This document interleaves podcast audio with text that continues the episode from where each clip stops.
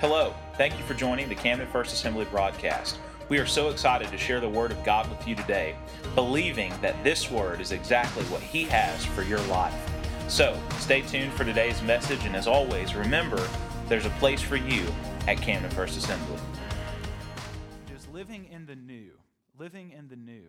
And uh, might sound like a strange title, but um, I want to share with you this just this revelation that I got uh, from the Lord for us today. And uh, as we're doing that, how many of you are thankful and how many of you love new things?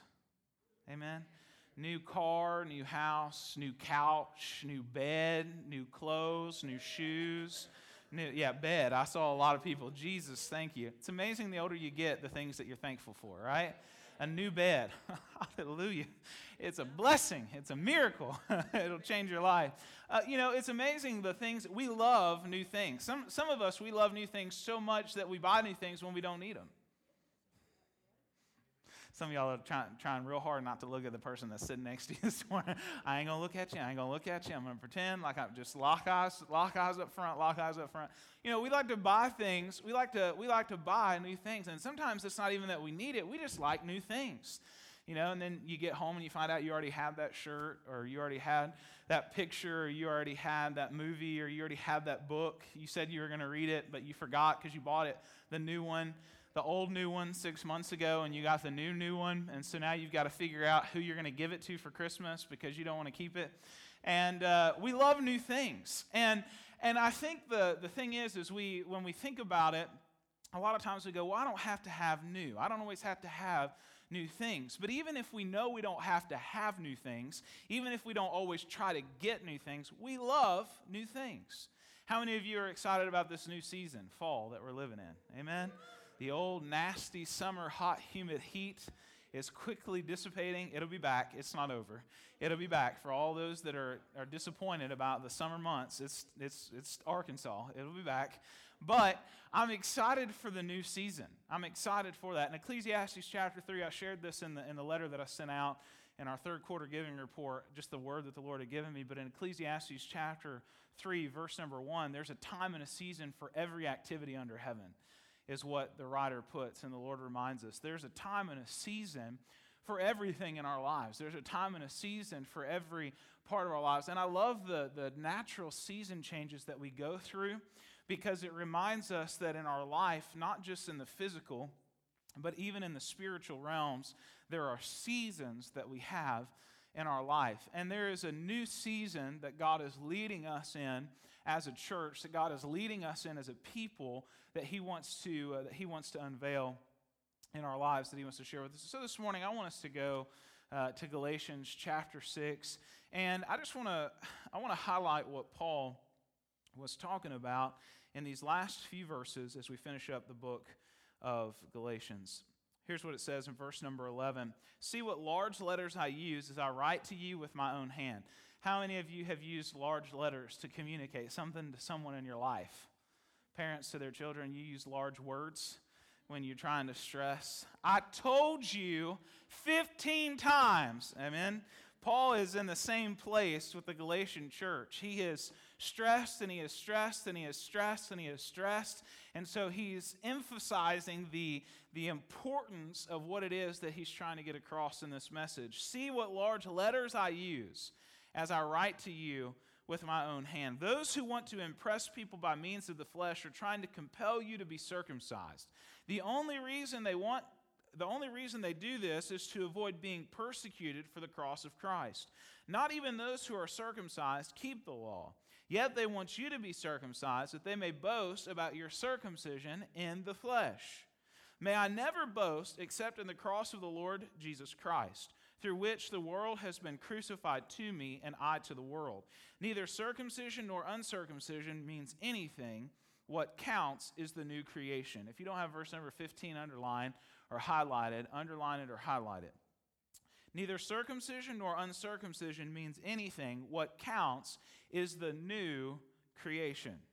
Peace and mercy to all who follow this rule, to the Israel of God. From now on, let no one cause me trouble, for, my for I bear on my body the marks of Jesus. The grace of the Lord Jesus Christ be with your spirit, brothers and sisters. Amen. Heavenly Father, I pray in these next few moments of time that you would speak to us from your heart, that God, we would hear from heaven exactly what we need from you, that Lord, we would live in the new, that God, we would walk in the new creation that you have established for us, that we would experience the new life that you have given us, that Lord, we would encounter everything that you have through your word, through your Holy Spirit, in the new for us to receive. I pray that as your anointing flows in this place, that God, I would preach your words and your words alone, and that you would speak to each one of us exactly what we need to hear from heaven. I pray that even throughout the preaching of the word this morning, that you would heal sick bodies, that Lord, you would restore those who have been uh, down and out, that God, who have been exhausted, who have been tired and weary, that you would refresh their hearts this morning, refresh their minds, give them peace. I pray those that are, uh, Lord, battling addictions this morning, that you would break off every single chain in the name of Jesus. Lord, those that are in desperate need of revelation from you, of wisdom from you, on direction from you, that God, you would speak and that you would move in this place this morning, that we would encounter and we would receive everything you have from us. In Jesus' name, amen and amen. Galatians chapter 6, verse number 15, when I when I read that verse, the, the, page just, the, the words just jumped off the page. It just came alive in such a powerful way because the Holy Spirit ta- started talking to me about the importance of us living for or living in the new. You know, a lot of our, a lot of our life, a lot of things that we deal with, a lot of things that we struggle with in our life is the battle between the new creation that Jesus has established in us and the old creation who we used to be before we met Christ. There's a powerful thing that happens when we say yes to Jesus.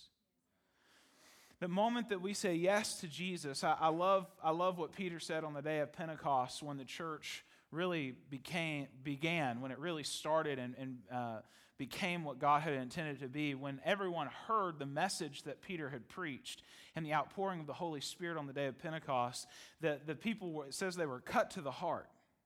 And they said, What must we do to be saved? And he said, Repent and be baptized. There's something powerful that happens when we repent, when we're baptized, and we begin walking out that new relationship with Jesus Christ. It's something that we've never had before, but that we suddenly have now. And what happens is, is when we begin that journey with the Lord, we start out experiencing the new things that He has for us. The old has passed away, the new has come. We're going to read that verse here in just a moment and, and, and dive into that even more. But what Paul is stressing to the Galatian church is what he said, one of my favorite verses besides John 10 10 is Galatians chapter 3, verse number 3. Are you so foolish?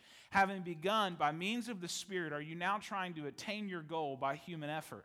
And I thought, man, isn't that just like us? We get saved, we have this glorious encounter in the presence of God, we have this amazing church service or this amazing prayer time at home or wherever we're at, and the presence of Jesus is just so thick and it's so strong, and we just feel like we can knock every giant down with one swing of a slingshot and one stone in it, and we can speak to every wall, and it's going to fall in every mountain, it's going to move. And then the first time we find ourselves in a struggle, the first times we find ourselves in a battle or a fight, and we don't feel that anything's happening or anything's changing or anything's moving, we begin to question, we begin to second guess, and we begin to doubt, and we immediately begin to revert back to how we used to be.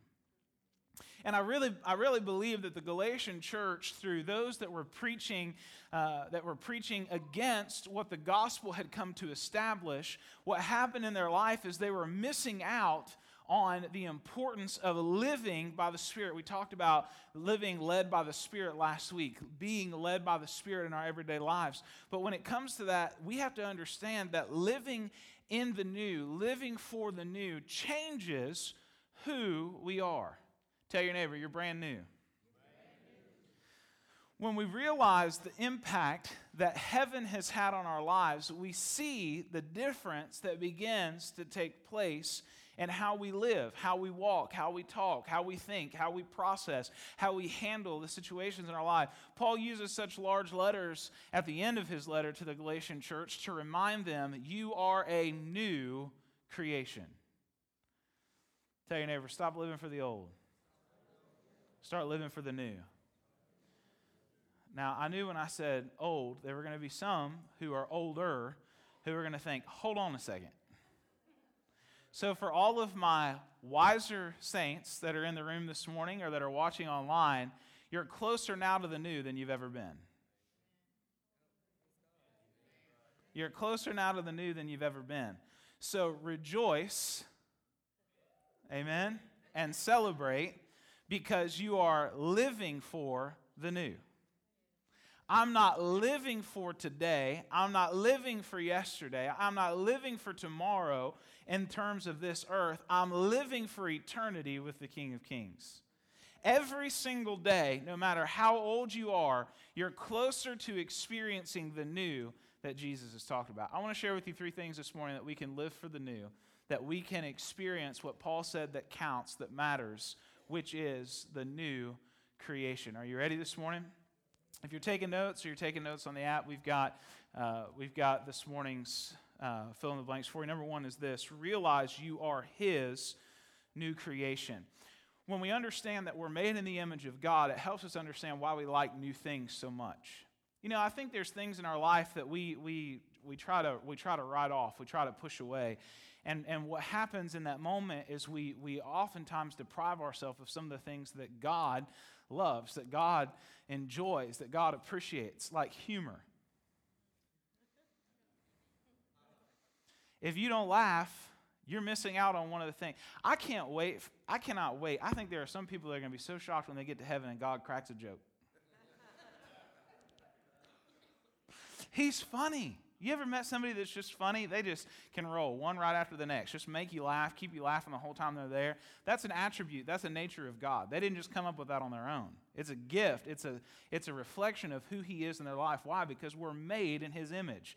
God intended you to laugh, He intended you to have joy. In fact, He even reminded us in the Word the joy of the Lord is your and so we wonder sometimes why we're so miserable, why we're so depressed, why we're so down, why we're so out, why we're so weird, why we're so tired. And some of us can't remember the last time we laughed.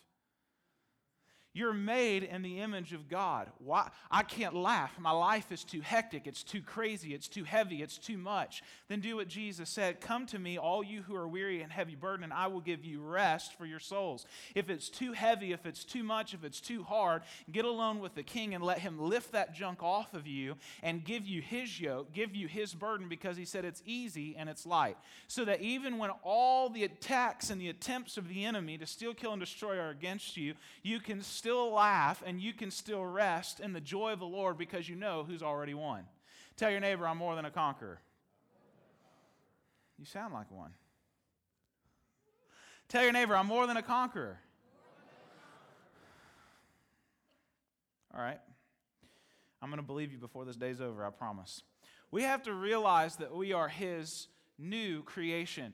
God loves new just as much as you do. And the thing is, is the reason that God has established that is because what happened is, is when He created you, when He created me, He created us so that we could have fellowship, relationship with Him. We were created in the image of God, and we were given the, the opportunity to experience the new of what he had established. Because of sin, there was a separation. And what Jesus did when he came and he died on the cross and he rose from the dead, he filled the gap with the blood that he shed so that you and I could have relationship with him. What he did in that moment was he crucified the old and he gave life to the new. And the thing that happens in our life is so many times we get overwhelmed and we get overburdened with the condemnation and the guilt and the shame of our past or of our current mistakes or our failures, and we let it drive us away from who we were created to be. You were created new. You are the new creation of heaven. We are the new creation of heaven so that we can experience the presence of God, so that we can walk in the promises and the plans that He has for our lives. 2 Corinthians chapter 5 verses 16 through 21 says, "So from now on we regard no one from a worldly point of view, though we once regarded Christ in this way, we do so no longer. Therefore if anyone is in Christ, the new creation has come." Tell your neighbor, "I'm brand new." the old has gone, the new is here. All this is from God who reconciled us to himself through Christ and gave us the ministry of reconciliation. That God was reconciling the world to himself in Christ, not counting people's sins against them. And he has committed to us the message of reconciliation. We are therefore Christ's ambassadors, as though God were making his appeal through us. We implore you on Christ's behalf, be reconciled to God. God made him who had no sin to be sin for us, so that in him we might become the righteousness of God. The righteousness of God is made possible in our life because of the sacrifice of Christ. When we say yes to Jesus, the old is gone, the new is here. The problem that we have today in the church is that oftentimes we forget that we are the new creation. And we live so much in the old. When it's new, you don't live in the old. Have you ever had something that you bought new that you've had to replace? Something that was old, but you missed the old even though you had the new? You ever been there? You know, it's amazing. Some of the things that we love, we love so much.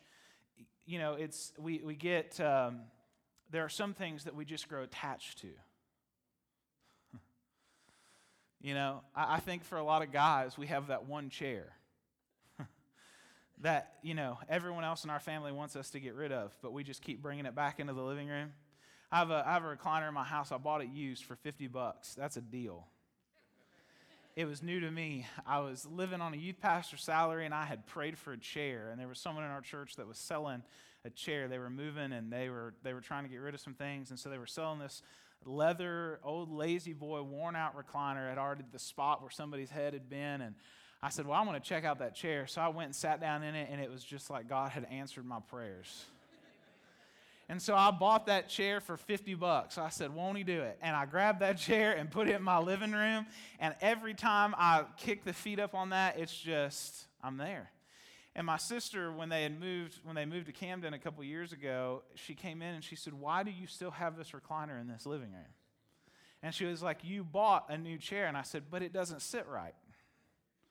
It, it's, not, it's not right. I want, my, I want my chair.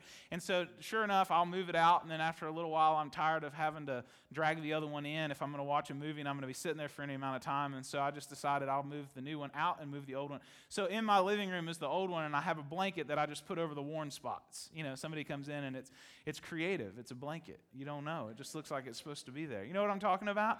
You get attached to things and you don't want to let go of them. And the same is true in our lives. Oftentimes, when it comes to living, we talked about living spirit led last week. When it comes to being the new creation that God has called us to be and walking that out with the Lord, a lot of times it's the same way. We have attachments to things that hold us back from living in the new of what God has for us. If we would just take the time to invest a little bit longer, we might find out that the new has a whole lot more to offer than the old. Am I, am I preaching? Am I helping anybody this morning sharing this? Because what happens is, is if we become so attached to what was before, we'll never let go long enough to experience the new of what God has for us. The Israelites had the same issue when God delivered them out of slavery in Egypt and was trying to take them to the promised land. They had lived so long as slaves, they didn't know how to be free. And sometimes we get so used to the old that we can't live for the new. We can't live in the new and what God has for us because we have been for so long in a pattern. We've been for so long in a place where we have been overwhelmed by the, the, the attachments that we have instead of trusting the Lord. Because what happens when you let go of that is you have to hold on to Jesus because it's in that that we realize we are his new creation. It's why stepping out in faith or living a spirit led life is such a challenge. When, when, when Jesus called out to Peter and told him to come to him, and Peter, I love that Peter was the one that said, Well, if it's really you, tell me to step out of the boat and walk on water. Because Peter knew what Jesus was capable of. He knew what he was capable of. But it's amazing that even when we know what God's capable of, when it, com- when it comes time for us to step out, we have that initial drawback because we say, I've never done this before. Why? Because it's new.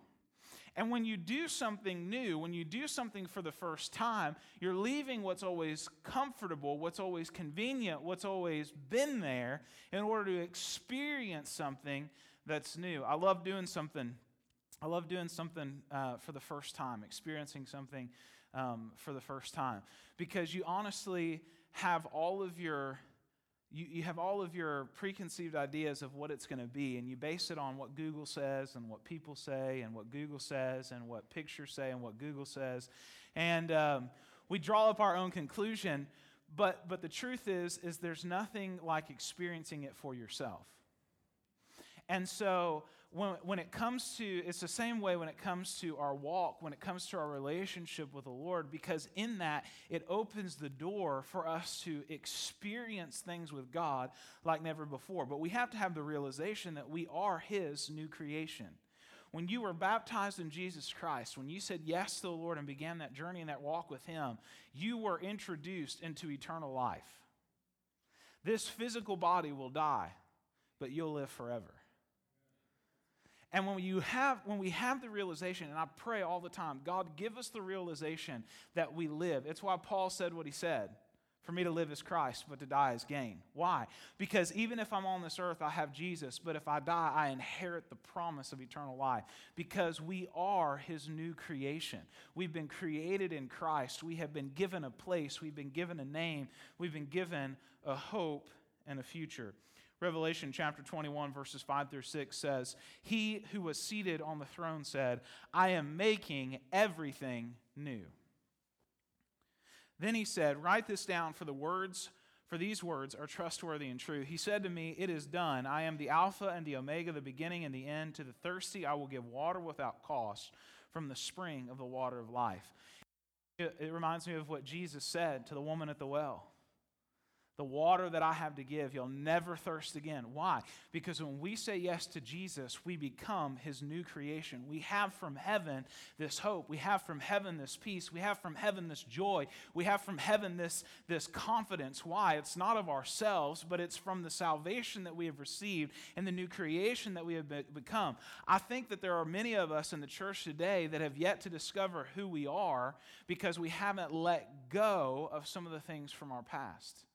Secondly, this morning, release the past and live in the new. Tell your neighbor, let it go. Let it go. Did you know Frozen's coming out with another movie this fall? I'm so excited. I hope Olaf's in there even more than he was in the first one. You know, I everybody laughs at me when I talk about Frozen, the kids movie. You've heard it, you've seen it. You heard them sing "Let It Go." They were singing it on the news. Good Morning America was having it. It was, it was everywhere. It was all over the place. And you know, the, the the the power of that song is true for us as believers because there's a lot of things we need to let go of in the church. In our lives, things that we need to let go of in our past, because what, what, if we're not careful, we'll hold on to things that'll keep us from walking into what God has for us because we get too used to our recliner and we don't want to step into the new of what God, i am going to get there in a second. But, you know, this song, I love the song. My, my fascination with the, the movie Frozen, with the song Let It Go, and with Olaf, the greatest snowman that ever was, is um, I, was, I was at home for Thanksgiving when the first movie came out. And uh, my mom's brother, my Uncle Todd, and, and Aunt Julia asked my sister and I if we would go to the movies with their family. And I said, Well, yeah, what movie are you going to see? And he said, Frozen. I said, What's that? He said, It's a Disney movie. And I was like, Oh, oh, yeah. Yeah, I want, I want to go to the movies and watch a cartoon. Yeah, that sounds, that sounds great. You know, it's one of those moments where you crucify the flesh and you do what the Holy Spirit tells you to do. You spend time with your family, so you're going to, you know, if you love people, you do things that you don't always want to do. If, eh, listen, if you understand the love of God and the agape love of God, it's about sacrificing. If love is all about you, that ain't love. You just loving yourself. And you're missing out on the joys and the benefits of what happens when you sacrifice for someone else. Love is unconditional. Jesus died on the cross because he loved. That's love. When you lay your life down for someone. It's not always easy and it's not always fun, but it's why we serve one another in Christ. Why? Because it's out of love. We serve out of love. Anyway, so I went to this movie out of love for my family. And so, you know, when you go in and you don't have high expectations for something, this I'll tell you, this is the this is the reason why I fell in love with that movie and why I oftentimes reference it so much is because I went into that movie thinking this is going to be the next, the most boring hour and 40 minutes of my life. I, that's, that, that's why I went in there. I thought, I'm not a kid. This is not for me. I don't want to watch this. So I thought, I'll just eat my popcorn and drink my Diet Coke, and I'll watch my cousins, my younger cousin, uh, laugh, and he'll have a good time, and that'll, that'll, that'll be the fun of it. And so when I got in there and we started watching that movie, of course, you can't go in a movie theater and not watch the screen. It's just there. Every chair is facing that way. Some of y'all are like, yeah, that's me in church this morning. You're just there. Here I am. I can't. I can't look any other way. So I'm sorry. And uh, and so Jesus Jesus is so cool and how he does things in our life because I'm sitting there in that movie theater and I'm watching this TV and here comes the coolest snowman I've ever seen, Olaf. And I'm telling you, I haven't laughed. I don't know when the last time it was that I laughed as hard as I did watching him on that screen. One of my favorite parts is when he gets. How many of you have seen the movie Frozen? Don't lie in church. Jesus is going to get you. I know some of y'all got grandkids. Yeah, amen. That's right. A lot of you. Mm-hmm. Listen, some of y'all need to go home and watch Frozen this afternoon. It'll change your life. You'll laugh. Olaf, you remember the part where he gets impaled by the icicle and he goes, Oh, look, I've been impaled. And he taps it with his little stick fingers. I laughed so hard when he did. I just was, I was, there was no, I wasn't expecting that. And you know, it, the, the, same, the same thing in our life happens when we live in the new and we let go of placing expectations based on what we think it's going to be and we just trust the Lord and we go with him because the truth is is while we don't know what to expect while we think we know but we really don't know when we let go of what our past experiences may have been or what other people's experiences may have been and we go with an open heart and an open mind we really position ourselves to experience something that we may not have been expecting all along. I I mean the I can't wait. I'm ready to see how much Olaf's going to be in the next Frozen movie. Like I can't. I, I, hope to get to take Titus. Tell his mom and dad, listen, y'all stay home, have a date night. Titus and I are going to the movies. We're gonna have fun. I'm not going for Titus. I'm going for myself and Olaf. It's the greatest thing ever. But you know, we have we have those we have those moments where God reminds us of the joy of what it is to just simply simply be as He called us to be a child and have childlike faith and experience what the new, God has created us to live in the new. God's created us to live for the new. He created you to experience life and life more abundantly. And here's the deal life's hard and life's tough, and there's going to be a lot of things that you're not going to deserve, that you're going to walk through. There's going to be a lot of trials that you're going to, that you're going to be up against. But remember what Jesus said in John 16 33 In this life, you will face many troubles, you will face many trials, but take heart, I've overcome the world. He overcame the world. So listen, no matter what I face today, and no matter what I go through tomorrow, He's already won. I've already won. Why? Because I am a new creation. I am His new creation. I belong to Christ. And He already said, if you go to the end of the book, if you read the end of the story, He already defeated the enemy. He's already triumphed over death, hell, and the grave. So I don't have to worry about tomorrow. I don't have to worry about next week or five years or 10 years from now. I don't have to spend my nights tossing and turning in bed, wondering how it's going to all happen, wondering how it's all going to become. I can let go of how I used to be, of how I used to worry, of how I used to fret, of how I used to Google. And trust the fact that He's in control. Trust the fact that I'm a new creation. And let go of the past. Release, the, tell your neighbor, release the past. The problem that we have in the church today is we hold on to way too much junk. Tell your neighbor, don't hold grudges. Being a youth pastor, the grudges that some teenagers would keep against other teenagers, it just I just shook my head. I just thought, y'all have no idea. I have bills to pay. I don't have time for this. the drama and the chaos and the heck. I, this is we're, we're, and, and and then I thought, well, you know, the older we get, and when you become an adult, it's not that way. And then I found out it is that way we can hold a grudge better than kids and teenagers. We, we're good at it. and, uh, and what happens in our life is we live in this constant state of offense. And I talk about offense on a regular basis because it's one of the things that I believe has held the church back, especially in America, from walking in the supernatural things that God has called us to, such as seeing the lost saved, seeing the bound set free, seeing the sick healed, seeing the dead raised. That's the church. Amen? That's, that's who God has called. That is the new creation. Where there is the Spirit of the Lord, there is freedom. Where His glory and His presence is, there is healing, there is salvation, there is hope, there is deliverance. But what happens is, is we oftentimes can't walk in the supernatural things that God has for us because we won't let go of or release the past that's behind us. Here's the thing. Let, let, me, let me illustrate it this way. The Israelites had been set free from slavery in Egypt, but they weren't living in the freedom that God had called them to. And what happens in America is we see all of these people that go to church every single Sunday, but they're not actually living in the freedom that God has called them to. I don't want to be a pastor. I don't want to be a church member. I don't want to be somebody who claims to be a follower of Jesus, and all I'm doing is walking around in the wilderness complaining about how God ain't done nothing for me today, forgetting all the while what He did for me when He set me free from the bondage of sin, from the, from the, from the penalty of, of death, so that I could have new life in Him, so that all I could do is walk around and I don't want to live my life not walking in the supernatural blessings, benefits, and promises of heaven. I don't want to get a sentence to spend the rest of my life in a wilderness, never experiencing the supernatural promises, blessings, and benefits of being and living in the new that God has called me to all because I can't let go of what was in the past, all because I can't let go of my, my sin, all because I can't let go of my condemnation, all because I can't let go of how it always used to be in my life and experience the new of what God has called me to as a child of God.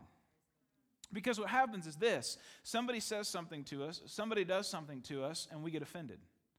And what we don't realize is that in that offense, the enemy begins to work and he begins to poison and he begins to stir. And what happens is not very long, we're angry and we try to justify our anger and we become bitter and we try to justify our bitterness and we become resentful and we try to justify our resentfulness and we try to we try to make it into something that it's not when the reality is is we have something that we wouldn't let go of because we were so determined that it was going to be one way but it hasn't happened the way that we thought it was. Because the deal is this, when you live spirit led and you follow the Lord, He's going to take you in some places. He's going to take me in some places that it's not always going to make sense, and it's not always going to add up, and it's not always going to seem rational, and it's not always going to seem normal, and it's not always going to seem the right way. But if we'll trust Him and release how it used to be, release the past, release ourselves from the past, release our past from our lives, stop trying to do it the rest of the way the world does it, and just say, Jesus, whatever it is, however you want to do it, wherever you want me to go, however you want me to serve, I'm here, I'm I'm yours. I'm all in. I'm going to trust you and I'm going to follow you because it's the moment that we do that we discover something called peace. And we discover something called joy. And we begin to see that walking by faith and being led by the Spirit opens our lives up to experience this excitement and this anticipation that we didn't realize we had. We live in the new, we release the past forgive someone who has offended you and done you wrong. Jesus is real clear about Jesus is really clear about the importance of forgiveness. Jesus is real clear about releasing the past. It, listen, I challenge you this morning if you're walking in offense, if you're walking in bitterness, let it go. Tell your neighbor, let it go. Let go of that. Release that person who's done you wrong. Listen, My mom used to always tell it to me this way two wrongs don't make a right. And somebody offends you and does you wrong, and then we want to turn around and be bitter and angry about it, all we're doing is robbing ourselves of the new, of the blessings and the benefits that God has for us as a child of God. I love this. Isaiah chapter 42, verses 8 through 9 says, I am the Lord, that is my name. I will not yield my glory to another or my praise to idols. See, the former things have taken place, and new things I declare. Before they spring into being, I announce them to you. Isaiah chapter 43, verses 18 through 20. Forget the former things. Do not dwell on the past. See, I am doing a new thing. Now it springs up. Do you not perceive it? I am making a way in the wilderness and streams in the wasteland. The wild animals honor me, the jackals and the owls, because I provide water in the wilderness and streams in the wasteland to give drink to my people, my chosen. the thing that happens oftentimes in our life as believers, and what I've noticed especially in the church in the United States, is that when God starts to do something new, we don't recognize it. And instead of running to Him and trusting Him with it, we run away and revert back to what we always did before. And what happens is, is because we see something new and we don't know how to address it, we don't know how to handle it, we don't know how to approach it, and we oftentimes deprive ourselves of the very life giving source that Jesus wants to offer us because we're so focused on what was in our past and how what, what someone did or how someone did us wrong or the wrongs that we've been suffered or the wrongs that we've had to endure that we miss out on living in the new. Am I, am I talking to anybody this morning? Because what happens is if the enemy can keep you in the desert, he can keep you from walking in the promised land. And if he can keep you from walking in the promised land, he can keep you from being powerful, effective in the world around you. That, Jesus has called us to be a light in the midst of darkness. He's called us to carry the hope of the world into the, into the lives of those around us with the love and the peace and the joy of God. But if we're not willing to release our past, if we're not willing to let go of our condemnation, of our guilt, and of our shame, if we're not willing to let go of how, how we always did it before and step out and trust the Lord in faith, we will rob ourselves of ever experiencing the promised land. Because what happens is this the more we live and, and rely on our past, the more we will rob ourselves of the new and of the promises and of the benefits that God has for us in our future. And there's no better illustration of that than the Israelites who died in the wilderness and never experienced the promised land. Three week, three week journey, they spent 40 years. God left them there until they died. And the thing about that that I find so fascinating is that the Lord does not make you and I live in or for the new.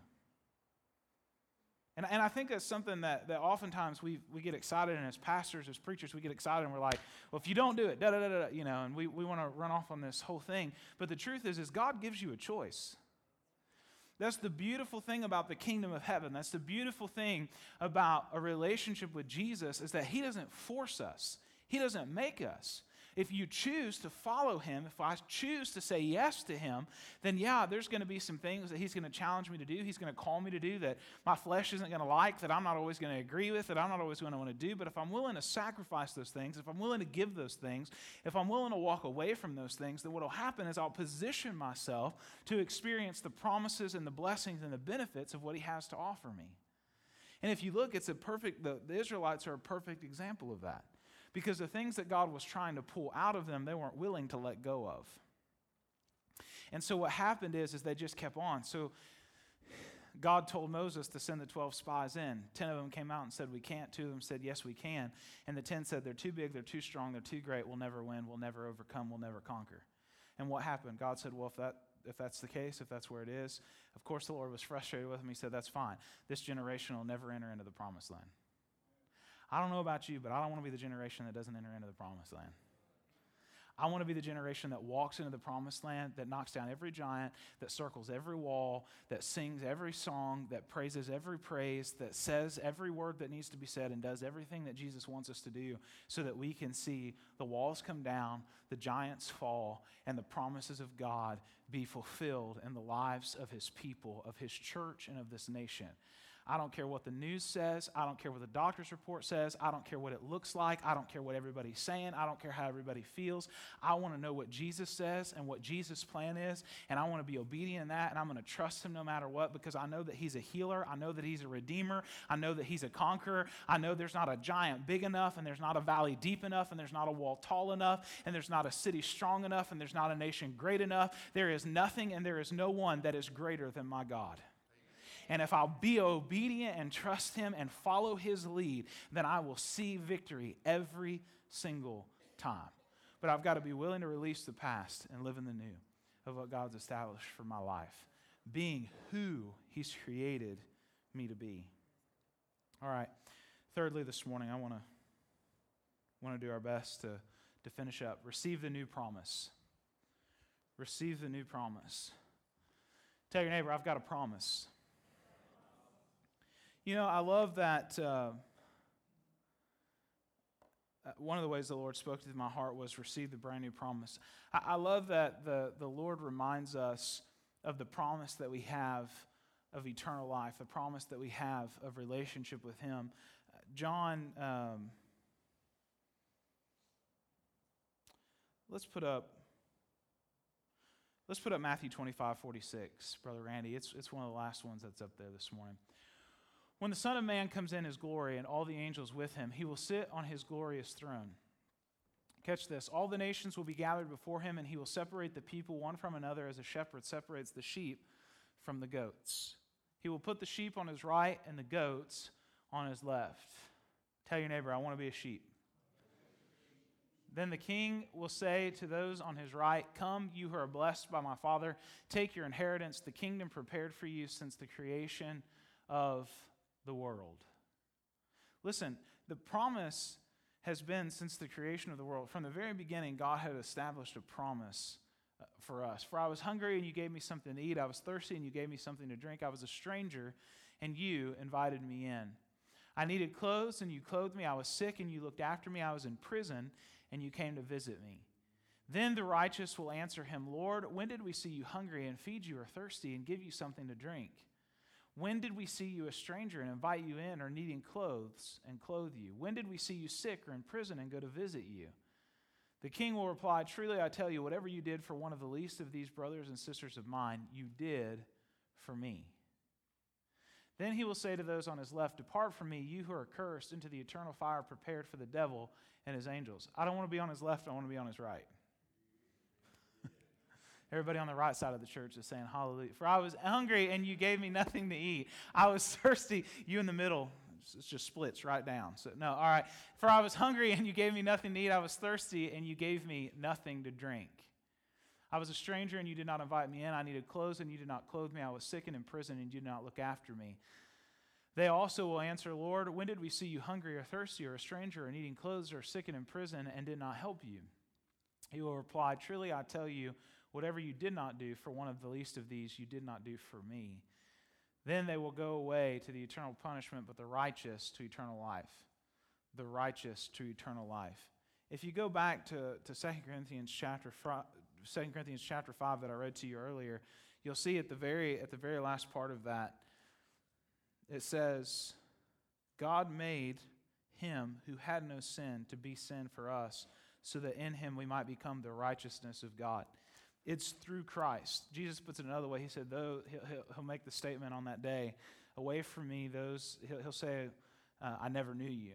Away from me, those who I did not. Why? Because there's something that happens when we know who he is. In verse 21 of 2 Corinthians chapter 5, reconciliation through what Jesus did for us, a new creation have become the righteousness of God. Because here's the thing on the journey that we take with the Lord, and when we live in the new, when we live for the new, what happens in our life is we position ourselves to be the hands and feet of Jesus wherever that is. You know, I shared last week about living spirit led and coming to Camden, Arkansas. If you'd have told me at eight and a half when I was baptized in the Holy Spirit and God called me to preach the word, living in Fort Wayne, Indiana, that I would be, you know, 28 and pastoring in southern Arkansas in a city called Camden, I would have told you probably not.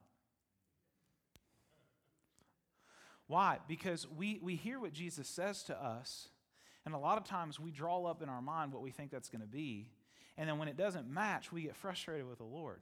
And the Lord says, if you if you'll just if you'll settle down and just enjoy today and stop worrying about tomorrow, and you'll just focus on it being about me and you and nobody else and nothing else but me and you, and you just follow me every single day, I'll lead you into every promise, into every plan that I have for you. And the plans and the promises that I have for you, there's nothing in this world that can even begin to compare. Because what happens is, is if we haven't released the old, we begin comparing where we're at today with who we used to be or with those who are around us. Paul addresses comparison in, in the first part of chapter 6 and multiple times throughout Galatians. But he, he warns us of the problem of comparing ourselves with those around us because if we're not careful, we will rob ourselves of living in the new that God has established for us. You are a new creation in Christ. The creation that you are is not the creation that's sitting next to you, down the road from you, in front of you, or behind you. You are uniquely created, fashioned, formed in the, in the plans of God and He has a purpose and a destiny for your life. And what happens is this is when we realize that we are His new creation, we release the past and we live in the new as we receive the new promise that God has established, which is what? For those of us who were not his chosen people, for those of us who are not a part of the Abraham covenant that God had made with Abraham, of that, that Jewish covenant, Jesus died on the cross so that we might be saved, so that all nations on earth might be blessed, so that we could be adopted in as sons of God, so that we could inherit the promise of eternal life. In order to receive the new promise, though, we have to release the past we have to let go of what was. And we have to realize that we are His new creation. You're brand new. Fresh, clean slate, brand new. There's nobody like you. There's nobody that's been like you. Sure, you've got similarities and traits from your family and, and from the people that you hang out with, and, and you pick up on those things, but the reality is, is there's no one like you on the earth. Don't try to be like somebody else. Don't try to do it like somebody else. I think one of the biggest problems that we have, uh, and, and, I, and, I, and I talk about the church a lot because, uh, you know, Jesus was real clear about getting the log out of our own eye before we talk about the speck in someone else's. Amen? Well, why you got to talk like that, Pastor? Well, I'm just trying to make sure that we're staying on, on, on cue. You know, because when, when I talk about the church, it starts with us. We are the hope of the world. We've got something else. We've got something that nobody and nothing else on the face of the planet has. And it's Jesus. And with him, everything is possible. Whatever you need, he can do it. But the thing is, is more than anything, he just wants you.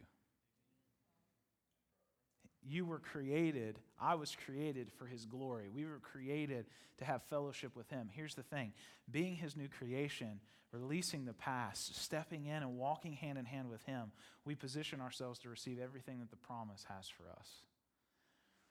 If you're Jesus' best friend, you can't help but be blessed. Amen? If you're his best friend, you can't help but be blessed. I'm thankful. I'm thankful for some of the friends that I have. I'm thankful for some of the benefits that I have. You know, it's amazing when you have a, a best friend, when you have someone in your life that loves you, because they'll just do anything in the world for you. They'll, they'll just, you know, you, you have you have somebody where, in whatever sphere or place or area of life they're in, you have, they treat you the same. If they love you unconditionally like Jesus, they treat you the same. You have those benefits, you have those blessings. The same is true with God, but how much more with Him and what He has to offer? You're, you're his best. You have access to the throne room of heaven because he loves you. You have healing because he loves you. You have, you have freedom because he loves you. You have, and I think what happens a lot of times is we get so caught up in we get so caught up in chasing after the needs or the miracles that we need in our life that we forget to just simply be the new creation he called us to be. And we get so caught up on the giants that are in front of us and the, the valleys that we're walking through and the storms that we're in that we forget, like David said in Psalm 23, that he prepares a table before us. Think about that. In the middle of a fight, in the middle of a battle, all God wants to do is just sit down and eat with you. You know why? He ain't worried about losing. And we live so much of our life worried about losing the battles that we're in and worrying about how we're going to come out on the other side. And all the while, Jesus is saying, if you'll just sit down here with me, I just want to tell you how much I love you if you'll just sit here with me, I just want to remind you of how incredible I think you are. I want to remind you of what I've created you to do and who I've created you to be. And what more refreshing in the chaos and the, and the storms and the uncertainty of life than to be reminded that the creator of heaven and earth, sovereign God, King of kings, Lord of lords, just wants to sit down with you and I and just wants to pour his love out on us. I just want to be with him. And what happens is, is when I'm with him, I can't help but be blessed.